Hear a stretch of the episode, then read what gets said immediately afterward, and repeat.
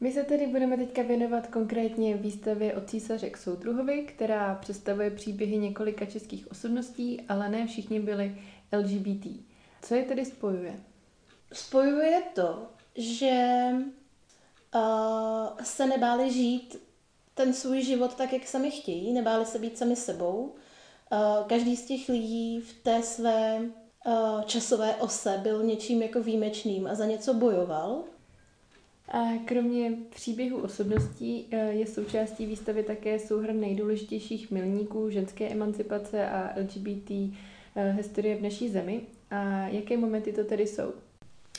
Tak prvním důležitým milníkem je rok 1890, kdy se otevřelo první dívčí uh, gymnázium ve střední Evropě. 1919 uh, eh, byl zrušen celibát učitelek, což je taky důležitý milník, kterého se, um, nebo který se vlastně stal díky, díky jedné z postav uh, naší výstavy, uh, Františky Plamínkové která se zasloužila i hned o ten další, uh, 1920, kdy vlastně bylo zavedeno, um, zavedeno volební právo pro ženy do ústavy, která nově vznikla. 1931 uh, se začal vydávat hlas um, sexuální menšiny, který založili bratři Černí. Vojtěch Černý je také jednou z postav naší výstavy.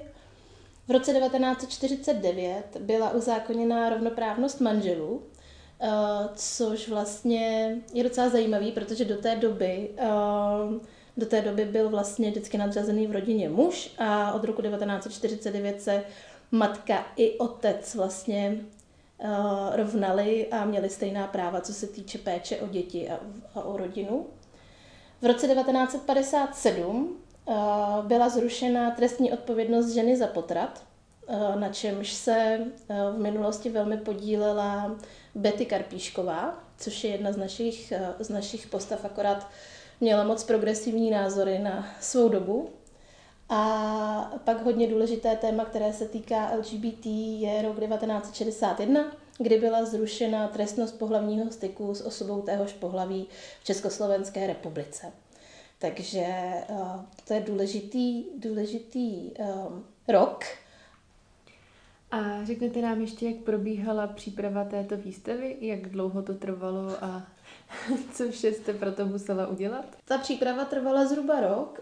Um, nejtěžší asi pro mě bylo vybrat ty osobnosti, které na té výstavě zobrazíme, protože ve chvíli, kdy jsem začala mm, číst knížky a začala jsem se o to téma zajímat, tak uh, se mi líbili vlastně úplně všichni, ale věděli jsme, že těch lidí bychom chtěli mít zhruba 10, takže výběr těch lidí byl asi to nejtěžší. A potom asi nejtěžší bylo vlastně nastudovat si ty materiály a vzhledem k tomu, že ta výstava byla venkovní a každý z těch lidí měl půlku panelu pro sebe, což není úplně moc textu, tak eh, hodně, hodně práce dalo samozřejmě vybrat, vybrat ten text tak, aby eh, se ty návštěvníci a návštěvnice dozvěděli co nejvíc informací a zároveň jsme tím tím textem nepopsali celý ten panel.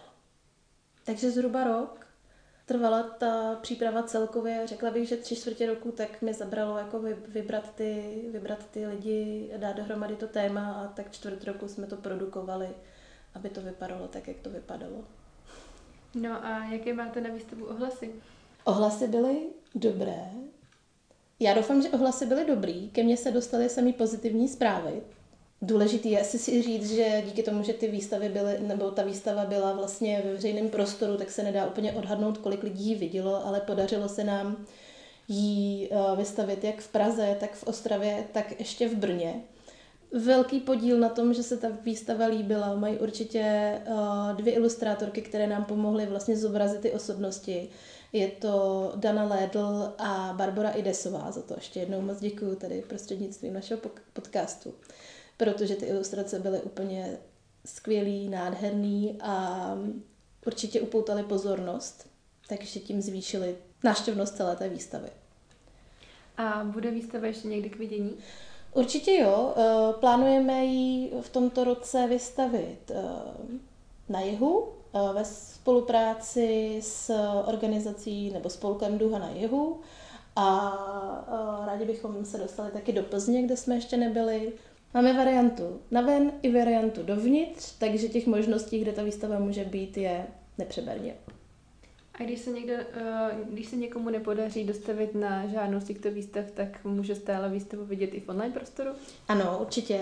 Eh, může ji vidět na webové stránce www.duhovýživot.cz a může tam vidět dokonce i tu naší loňskou výstavu. No a my už se v dalších dílech našeho podcastu dostaneme ke konkrétním příběhům eh, našich osobností.